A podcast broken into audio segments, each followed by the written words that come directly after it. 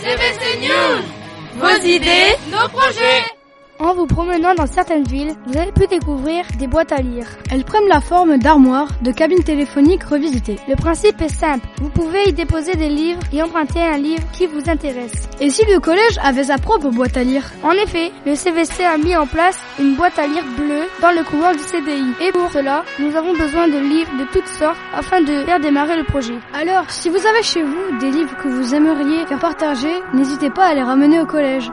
Baptiste, Axel,